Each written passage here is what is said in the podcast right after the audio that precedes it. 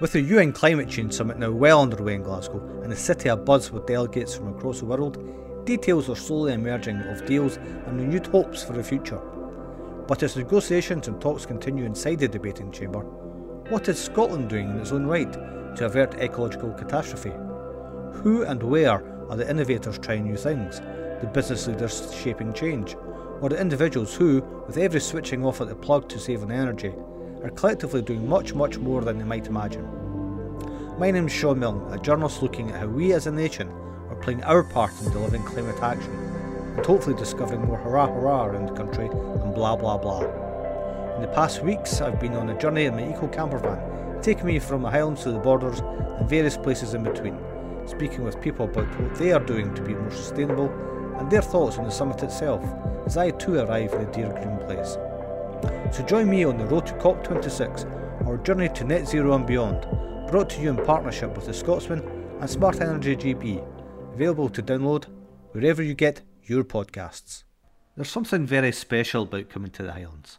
It opens your mind, frees your mood in ways that cities often can't. For people like me who love outdoors and nature, it makes you pause to reflect on some of the reasons why we are so concerned about what is happening to our planet, what is important in life, and how our individual actions make their mark. As I arrive at my first stop, I soon discover I'm not alone in thinking that way. Working with renewable companies uh, and seeing how important renewable energy is for climate change, for net zero targets, for um, better planet, really, um, kind of brings home to you individually and as a company what you need to focus on uh, to do your own little bit, as well as uh, maybe working on a kind of corporate level to bring about some change as well.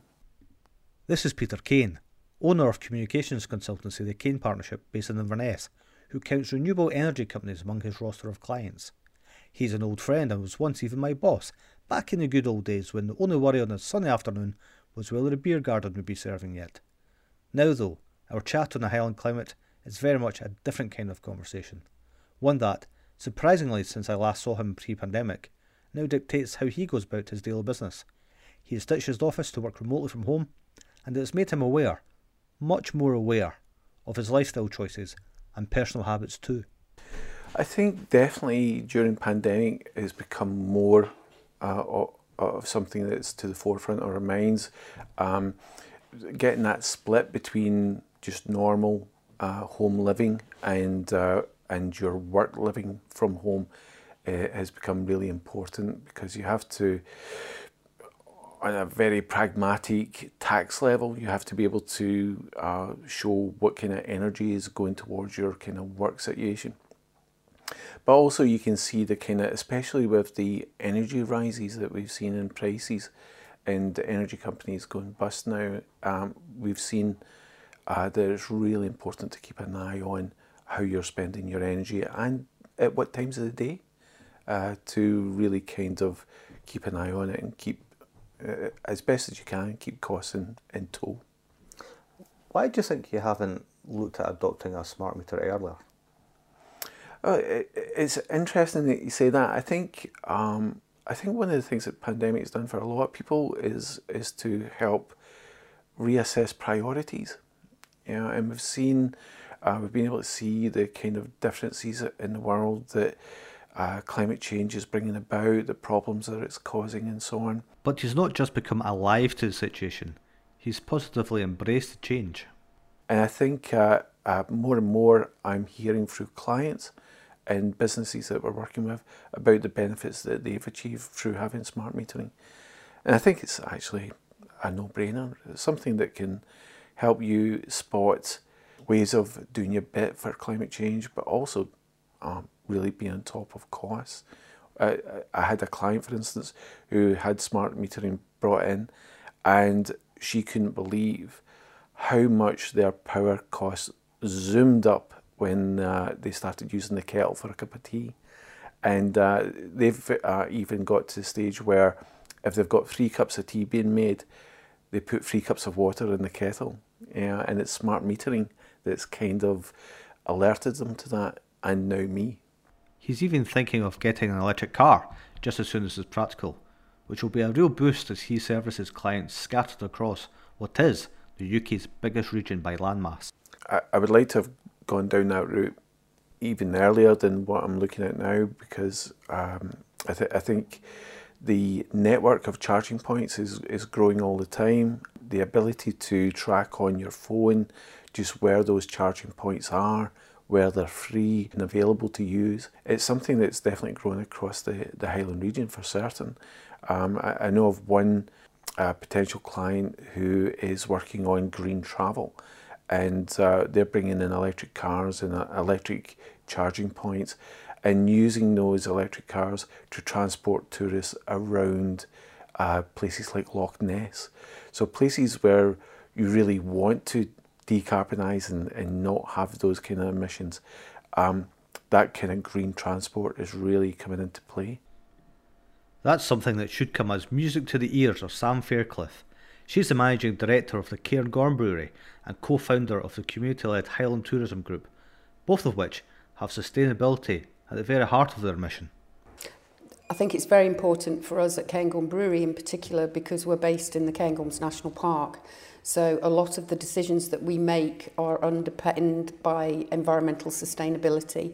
Uh, we try really hard to uh, reuse, recycle, uh, and we also look at uh, the processes on a regular basis and review them and try and be as innovative and sustainable as possible. We're, we're currently looking into uh, technology and innovative technology that will take us on to the future with our expansion We're looking at the technology for PV solar, um, electrification uh, of our fleet, uh, carbon capture from our fermentation process, uh, we're also looking at um, switching from LPG to green hydrogen when that technology is available. And that's a, a big consideration for us. As we're looking to increase our capacity, we want to make sure that whatever kit we're putting in is actually able to switch from LPG to green hydrogen at some point. Yeah, I think um, a lot of the things to do with environmental sustainability, actually, when you look into them, they're also uh, a commercial decision that makes, you know, if you're going to save money,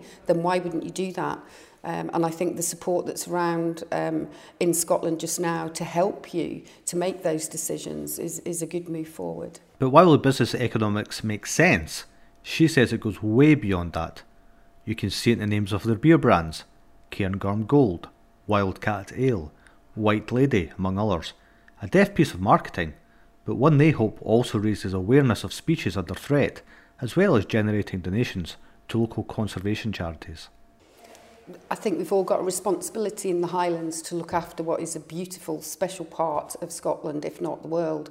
Highland tourism came about, uh, I guess some of us uh, who are leaders in business, um, you know, had a bit more thinking time during COVID, so there were various challenges once lockdown was lifted um, for visitors coming here who didn't actually appreciate how we really need to care for it if we're going to sustain it, the wildlife and the scenery and the beautiful part of the world by looking after it. Conscious travel is about um, the travellers, the visitors who are coming here are conscious of the efforts that are being made by the businesses that they visit, that it becomes the norm. So it's almost uh, you're enabling them to see that that's the way forward, as, as opposed to just seeing it as a playground that can be used and abused. That's a kind of social awareness which is a key motivator for Gary Hayes, Chief Executive at the Campervan Co. and a pioneer of responsible travel. A declaration of interest here? I've only been able to do this trip because his team sold me a Nico camper three years ago. It's a tribord that runs electric and LPG as well as unleaded. It's kitted out with solar panels, it's got an induction hob and other gadgets. All in all, I can get about a thousand miles travelling at a time, even off grid. It's not perfect, but it's a huge step in the right direction. But what he tells me next makes even my trusted steed sound almost obsolete. The thing is, right now we know we, were, we know, but we're moving towards a deadline in 2030 and we know that we have to reduce our pollution and we need to reduce our carbon footprint.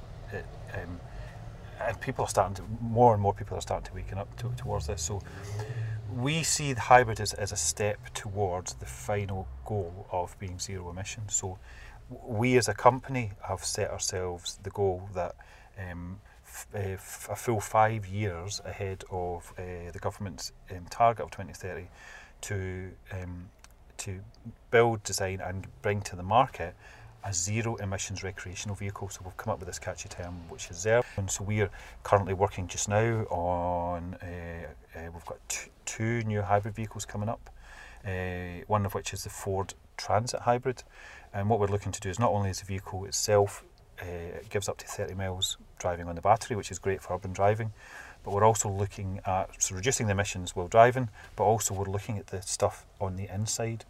So we are we are looking at zero emissions heating, zero emissions cooking, and zero emissions refrigeration. Um, uh, and we reckon we've looked at we've looked at figures. There's about half a million recreational vehicles in the UK, uh, and we look, we reckon we can be reducing by this technology, reducing um, by about 1.2 million tons of CO2 over the next 10 years. If we start looking at reducing not just the the carbon that we use while driving, but also stationary. Um, and it's no one's really been looking at this. Is that we've got diesel heaters, we've got gas heaters, we've got various other kind of heaters. And what we're looking at is zero emission heating uh, and cooking on site. And these are these are areas of you know you go to beautiful areas, you go to areas which are vulnerable. You know we want to get to the you know the areas of natural beauty, and so we want what we want is the vehicles when they get there are not going to start polluting, which currently is the case.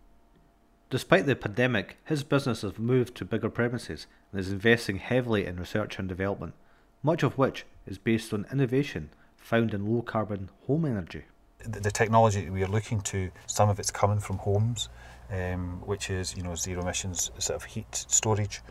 Um, so we are looking to, you know, we're looking at all the technologies. So other things that we're looking to do, which you wouldn't necessarily do at home, is that the difference between a home and your your camper van or your motorhome is as your camper van moves or your motorhome moves. So for electric vehicles, a big issue is, is weight. And so what we're looking to do is we are looking at some quite, you know, groundbreaking new technologies, new materials to lightweight the camper van to extend the range on it. Um, and so we are looking at um, some nice, uh, highly efficient uh, electric drivetrains, but also looking at some super light um, uh, bodyworks and, and fittings to go on it. So we're, we're kind of rethinking outside the steel box, as, as, as, as, as we've been saying. As, you know, most vehicles are steel, we're looking at thinking outside that steel box and maybe not reinventing the wheel, but certainly improving um, the, the, wheel and looking to um, extend the range of our vehicles, you know, maybe up to about 25 30%.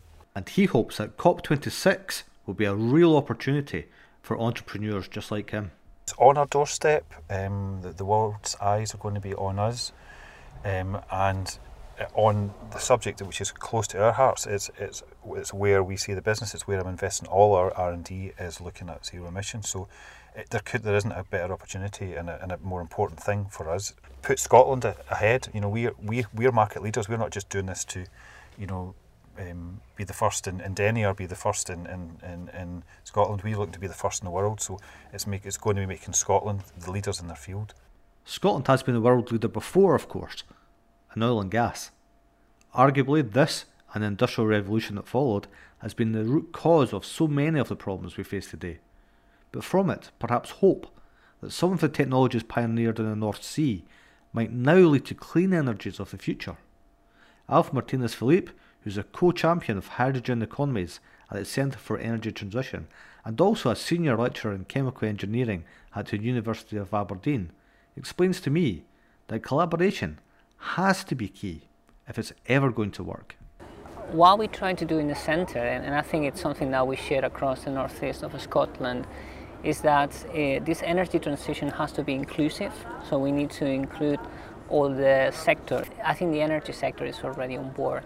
I mean, even if you look at more, let's say, uh, conventional uh, sectors, uh, for example, here the oil and gas sector is absolutely convinced that they need to be part of this process. They are doing great investments in green hydrogen, for example, with wind turbines in the in the North Sea, uh, but also uh, investing in biomass projects. I would say that technology now is probably ahead of, uh, let's say, some of this grid integration. And the problem is that um, both, let's say, consumers and producers must um, walk this way almost simultaneously because if there is not a market for these new, let's say, energy or energies, then it's very difficult to produce um, let's say, the energy at a reasonable cost. As COP26 begins in Glasgow, he believes Scotland is very well placed to showcase its progress to the world. Well, I think Scotland has pioneered some of the areas, for example, in hydrogen technologies. Uh, we have excellent natural resources uh, in terms of wind, for example. Uh, well, probably we're not so strong on solar technologies, right, because we don't have so much sun as other countries. But um, I think this energy transition just has to take place globally. It's going to be different in each part of the world, uh, depending on the resources that are available, but also on the, let's say, morphology or, or the shape of the communities, how are they distributed across the landscape, for example. And uh, I think Scotland has, has taken the lead, and the Scottish government uh, is uh, investing uh, heavily as well as the UK as well. And, and it, you can see a lot of projects going on in different locations uh, in the Orkney Islands, for example, here in Aberdeen with the hydrogen buses uh, the Fife Hydrogen 5 uh, project as well near Edinburgh. Um, and it's, uh, it's all about connecting some of the dots and, and making this be a, a global success for everyone. The energy transition is a global process and we can't leave anyone behind, which means that some countries are going to need a lot of help to make their own commitments without uh, jeopardizing their own development. Aberdeen City Councillor Philip Bell, the city's hydrogen spokesman, he spent 35 years working in the oil and gas industry and says he is well placed to help steer the changes, as well as working to achieve its net zero ambitions with a sustainability plan, extending district heating networks, and supporting biodiversity alongside its ambitions for hydrogen and other energy sources. He says providing the right infrastructure is key, which is why they're developing a new area specifically for emerging technologies. The Energy Transition Zone will be located next door to the new South Harbour. The new South Harbour is, uh, or has been, I'm sorry, dredged out to 11 metres. It's non tidal and it's fairly huge. So, having direct water access from the energy transition zone to the uh, South Harbour means that we can build very large structures. Um, it will provide local employment. It will provide apprenticeships and it will provide significant employment within the city. It's a game changer, I think. Yet it's how people heat their homes now that occupies the everyday thoughts of Alexander Carroll, the asset team lead at Grampian Housing Association. He and his team are looking at everything from thermal paint to fitting household batteries to help their customers and ensure each property has a smart meter fitted as standard to help individuals budget. Customers can pay their electric any which way they like, um, but with a smart meter you can you can top it up without actually having to go to a shop, um, which with the old token meters was a bit of a pest. It also allows remote reading of the meters, um, which really helps us at change a tenancy because we've got the, the meter reading when the tenant moves out once we've finished the work and when the next tenant moves in without somebody actually physically having to, to go to visit the property. And, and, and just the clearing debt is, is easier with smart meters as well for us. So I asked him, is fuel poverty a big deal up here? Fuel poverty is a big issue, especially with the events of the last 18 months uh, between COVID, Brexit. Um, there, there, there's a lot of issues. Folk are stuck at home, they're probably using their utilities more. Alexander built his own house using a method called passive house design, which basically uses building techniques that are sustainable, use renewables, and minimise heat loss. A house of the future, if you will, which costs virtually nothing to run. He geeked out on it and hopes that's a kind of lived in experience, that learning that can be used to help the Housing Association make its own transition to carbon net zero too. But it will take time. The, the customer is um, used to gas. Gas is you switch it on, you program it, very easily understood. So some of the air source or electric heatings is is is not quite so easy to work out how it works. And again, gas at the moment is cheaper than electric heating, so um, we have to we, we need we need our customers on board. They, they want to let me um, to go out a gas boiler, put in an air source heat pump, if it's going to cost them more in their utility bill. So again, we are probably thinking that we need to, to do some sort of just transition from a fossil fuel to electric, we, we would need to look at additional measures, whether that's solar panels, um, battery storage. Battery storage, I think, is key and is possibly nay is understood because you can really manage the grid then. Uh, I, I sort of think utility companies might actually supply these things at some point. Top up your battery um, when electric is cheap, or sometimes nothing. Sometimes there's too much power. It's linked to fuel poverty, and, and it's a culture change. You, you need to adapt when you maybe use use your electric or your gas. Um, so, so, so, there's a, a fair bit of communication needed with our customers. As someone who already lives sustainably as best he can in the region, I was curious to know how he felt about what the city's main industry, oil and gas exploration, should do. I I do think we need to transition away from gas and oil. Um, uh, I, I, again, I, I, I watch Greta Thunberg, I watch all the uh, David Attenborough programs, and and uh, you, you worry about the receding Arctic and, and the, the, the, trees that are getting cut down. And I do I do think that um, we, we need to ch- change our culture. Uh, we need to um, provide our, our, turn around the damage that we've done. Uh, I mean, the UK right now it's China, but but it was the UK that was the worst offender in the past going through the industrial revolution and so on. We need, we need to change that. Um, there's a worry about jobs up in Aberdeen, but I, I, I feel I've got an insight into what the future holds, and there's more than enough jobs for everyone. Uh, the transition to, if it's air source, ground source type things, we need plumbers, electricians. Uh, uh, if it's hydrogen, gas mix, again, again, it's not a huge transition, I wouldn't think, from oil and gas to, to, to that sort of industry. Like Aberdeen, Dundee is going through its own transition from the days of jam, jute and journalism to one of new technologies and renewable constructions. Councillor Steven Rome, the Deputy Convener for the City Development, is optimistic about what that means for the future. These things are complex. It's not just a case of carbon reduction, it's, it's also about um, as you say, combating these deep-seated issues like poverty. Uh, and one of the things that we find is that fuel poverty has been a massive issue, not just in Dundee, but throughout uh, Scotland. So by investing in external wall insulation, that makes a huge difference in terms of um, making these properties more fuel efficient and reducing fuel poverty for citizens in Dundee. I think that everyone realises the difficulties that we face uh, as a planet, not just as a city, uh, and I think everyone will want to play their part. And obviously in the future, technology is going to be a big part of that, but it comes down to individual efforts to, to recycle, to make sure that as little electricity uh, and, and water is being wasted as possible, and using the what people can in order to lessen their carbon footprint.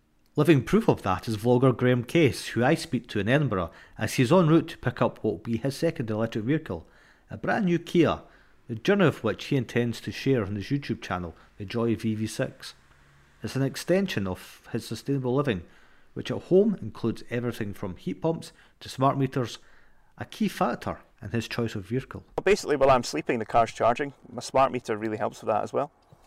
Yeah, um, I've got a, a special tariff uh, with my energy company that gives me three hours worth of electricity at four and a half pence a kilowatt hour. So it works out at about one pence a mile that I'm charging, uh, I'm driving with at the moment, which is a lot, lot less than uh, petrol. I think petrol is about 15 pence a mile.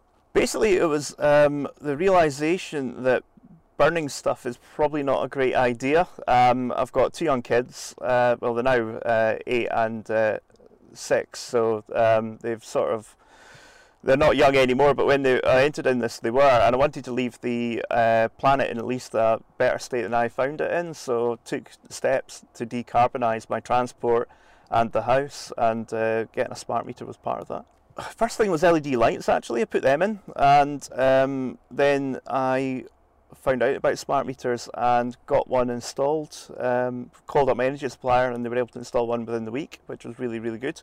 And that allowed me to look at all my usage and things like that, and make me realise how much my own contribution to what I do in the house is a um, sort of a direct.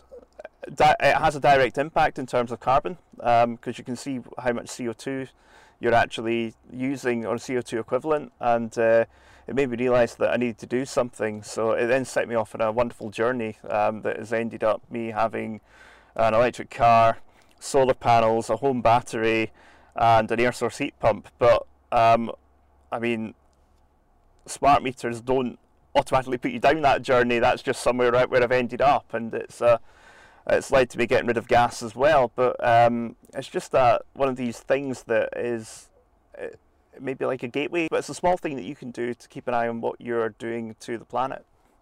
Smart meters are can save you money. You don't have to do all the expensive stuff that I've done because the um, having a smart meter automatically allows your supplier to have a look at what you're using every half hour, and they can tell when you're using electricity in peak periods and in uh, cheaper periods. So they've got that half hour data there. But it's also really important for the grid. So the grid can tell when there's going to be, uh, have a look at the data as well and tell when there's going to be peak usage and then make the uh, grid smarter and cleaner as a result because they can then tailor what they're uh, providing to the grid rather than providing carbon intensive um, carbon intensive power that's not being needed. I think it's a realization you have to have that you can make an impact even by a small thing of getting a smart meter installed. I know um, some of my friends have gone down that route uh, from having a I've convinced them that having a dumb meter is probably not a great idea, and they've been able to access these innovative tariffs from their energy company and uh, like save themselves money on uh, use use like they can run the dishwasher and stuff overnight, which saves them a lot of money and things like that. So it's not a it's not a yeah I have to go get solar panels and things like that, home battery and stuff to save money from this. The um, the smart meter provided you couple it with a decent tariff, which uh, most energy companies are offering, um, you can you can save money uh, just on your normal household bills. But while all of us have our parts to play, none of us can do it alone. Going forward, I think it needs to be a, a, a real combination of an enabling kind of policy environment with some supports, probably grants to, to kind of help to, to people to make change uh, an enabling environment for innovative solutions so that we're not resistant to those and so that, that you know things like heat pumps etc etc become more on stream get more efficient get easier to install and the cost of them comes down this is Jamie Brogan, Head of Partnerships at the Edinburgh Climate Change Institute. But I, I do think also a lot of it is driven by people's choices. And that's, that's kind of what gives you hope, you know, is particularly, you know, as you stereotyping here, but as you go down the, the, generations, you know, if you're trying to appeal to a younger market, they care about this. You know, they, they, they want to see, they won't do business with a company that doesn't have the right kind of credentials. And, and so they'll drive that change. Uh, whether they're the ones that can then drive the change in property ownership, you know, that's a different kind of systemic challenge that you need to look at, you know. You, you do wonder why any new houses that go up now shouldn't be built to maybe not passive house standard, but to be you know more efficient than they are, and and they're not at the moment, and that just to me seems crazy. The the the, the, the retrofitting challenge is a is a harder one because you it, you know you're kind of mixed up there with things like the ownership structure of Edinburgh buildings. You know if if, if it requires a combined if, if it investment of a group of six people in a tenement. I don't know if you've ever lived in a tenement, but you know, if you try and get the roofing repairs done collectively, it's just a guddle. And uh, in Edinburgh, a lot of properties are owned by absentee landlords or rented out as Airbnbs or whatever. And just driving that change, getting those people to invest in properties when they might not see themselves as either long term people who are living there or, or even long term owners. You know, that's, that's, that's difficult. So you need to create that environment either by carrots or by sticks that's going to mean that people make those changes. And that might mean, you know, it might mean fundamentally shifting things like kind of mortgage structures and loan structures so that they're tied to the property rather than tied to the individual so that, you know, you're not I mean, if you're only going to get a 20 year return on investment in, in, you know, kind of upgrading your building and you're only planning to live there for five years because you're going to move to a bigger house when you've got a family, you're not going to make that investment, you know. And it's, it's just kind of shifting some of that stuff that, that, that's really needed to make change. And he says we should be able to learn from others too. But when you see examples of what other countries have done, it, it shows you what's possible. And when you see really visible examples, actually, when you see, you know, kind of buildings and cities with green infrastructure on them, you know, and, and you know, plants hanging down the side of the buildings, when you hear examples like there was a company in Paris that were told to knock down a tower block, and they said, "No, we're not going to knock it down. We're going to put because it wasn't very energy efficient. We were going to put um, balconies on it and then grow green things in them, and then it'll provide, you know, cooling in the summer and insulation in the winter. When you see things like that, it just shows what's possible, and and that, you know, that's that's really exciting to see, and you just love to see that in Edinburgh. But he hopes COP26 can be a springboard. A, a, a lot of people are looking at the the what they see as the kind of unicorns like carbon capture and storage and hydrogen and stuff like that.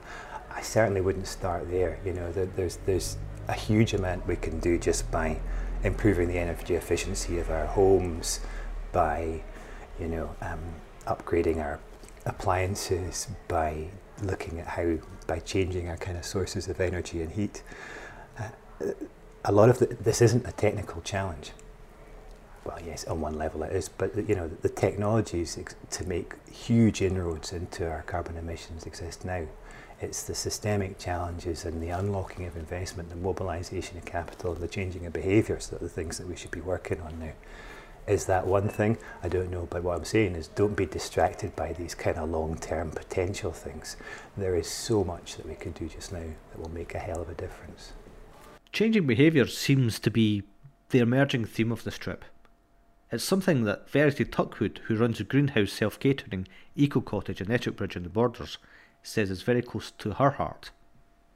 It's um, it makes me quite sad when people come and they don't treat it well, um, or, or they, or you find they've not bothered recycling when I've made it so easy to recycle. I mean, there's not even there's only two different bins in this council area, so it's not exactly hard to put the right thing in the right bin. Um, but when you find that they've just chucked their empty bottles in the, the recycling when it says no glass, it's really, it's, it's a bit deflating, really.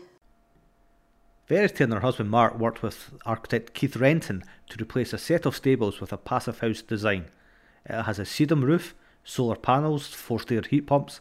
It's got a big wall down the middle that somehow retains the heat for the whole house. It's triple glazed windows and much, much more. It's a thing of beauty and in truth, I just want to stay here right now rather than get back into the van. The guests that left this morning were a great example of maybe slightly changing people's opinions or getting them to try new things because they were saying that they'd never used some of the eco cleaning products before and actually they were really good. And so if they go away and they've changed one thing about their lifestyle, well, I'm happy. Um, and if everybody does that, if all our guests just went away and thought, oh, oh, I didn't know you could recycle that until I went to stay there, so I'm going to do that now. Well, great, we've changed another small um, habit that, and for the better. We're part of the green tourism scheme, and we've got a gold award from there. So um, part of that to get your gold award is is um, very much about educating guests and helping them to to um, be more environmentally conscious. So, so I think it, it kind of came on gradually, just and just as I think just as the whole population over the past decade has become more aware of how important these things are, I think that's probably the same for us. We've just um, understand how important it is to change people's minds. And as I say, if it's just one tiny little thing they go away with, well, that's that's great. I think it's just because it's something that was close to our hearts and our our way of living. Something I think I think moving to an area like this as well, you you appreciate the environment and you're aware of it an awful lot more when you live um, rurally. You know, you're much more aware of the seasons, you're aware of the climate, you're aware of the nature around you. And so then when climate change emergency, you know, you you understand more where that fits in and how it's affecting things, and and then how you can do your bit to help. An unlikely candidate for becoming more sustainable, perhaps, is Scotland's steel industry. But the Liberty Steel Dalzell plant in Motherwell is playing a key strategic role in not only servicing Scotland's renewable energy revolution, but leading the change too, as Ross Clark, president of the community union, tells me. We don't actually make our steel in Motherwell. We have to be supplied. What we try to do is keep our carbon footprint, you know, to the good. So we try to make it in the UK um, uh, and um, produced in the U- UK and supply. So we try to make on the supply better. Um, so green steel, again, as a thing, what Sanjeev Gupta was was quite interesting to do. So basically, if you if you think of all, there's always a, a consequence of making steel. There's a scrap element, so you need scrap steel to make. So from we don't use fossil fuels. So his vision is to make steel from recycled steel in what you call uh, as an EAF, is what's an electric arc furnace process. So basically, it's just melting down our steel and reproducing it into our steel and back in. So there is, as you can see, your carbon footprint's you know a lot better for that and good into the industry. Um, you know, the steel industry in, in general um, is going through, has to go through a transition period because we've got to need steel. Because at the end of the day, we want to be there, especially in Scotland. We want to be supplying, you know, the wind turbines, tidal wave, and let's be going. They want you still have to make your cars, electric cars, in there. So you know, this is how we can impact on the future, but it's just a transitional period from, and we need heavy investment to, to get to that to that stage. There is opportunities there. There's a, lots of opportunities. There've been major, supposed to be major wind farm, major um, tidal wave, you know, projects. You know, we've faced perfect storms over the last year. We've had Brexit. We've had I think, different things. Energy cost is crippling us at the moment. Um, but you know, we always seem to get there. But that there is I always um, I'm always optimistic, very optimistic, especially still, and we, we do that. It's just I, I think what we said at the start, we have to line everything up and make sure that if something's produced in the, the UK and it's got the UK supply chain from start to finish, and if they get that right, they get the procurement right, there is, I think, there is a, a, a successful, um, you know, future for the steel industry in Scotland.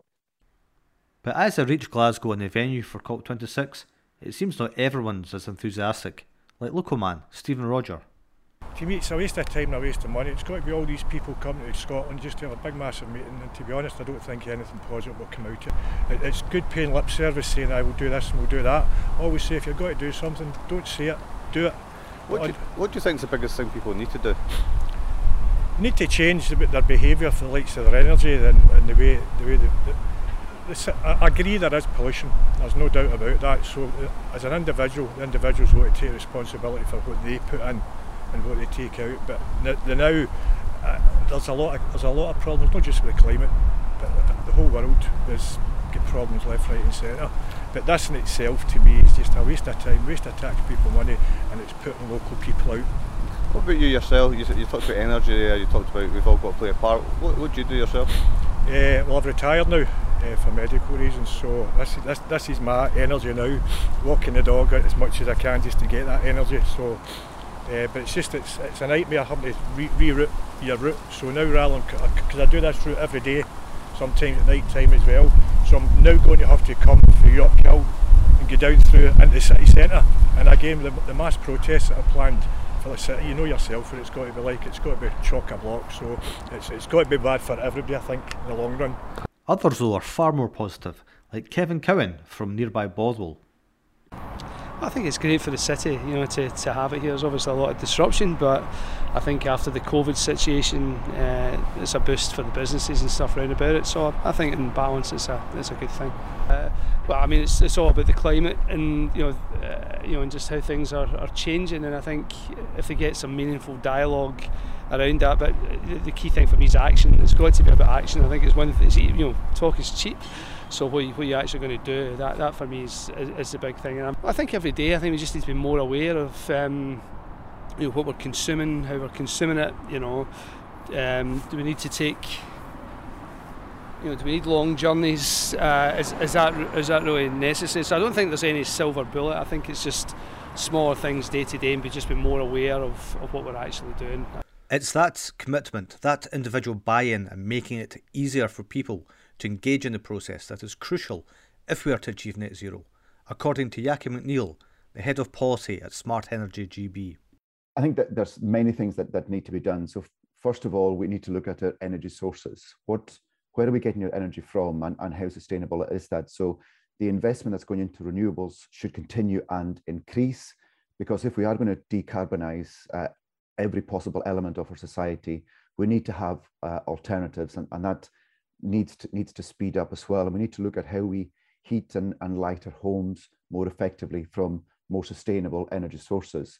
And we also need to look at how we invest in our homes and to make them more energy efficient um, and less susceptible to uh, the weather and, and temperatures uh, that are around us. And, and, part of that is, is the smart meter rollout. By getting uh, smart meters installed in your homes, it gives you that greater control over your energy consumption.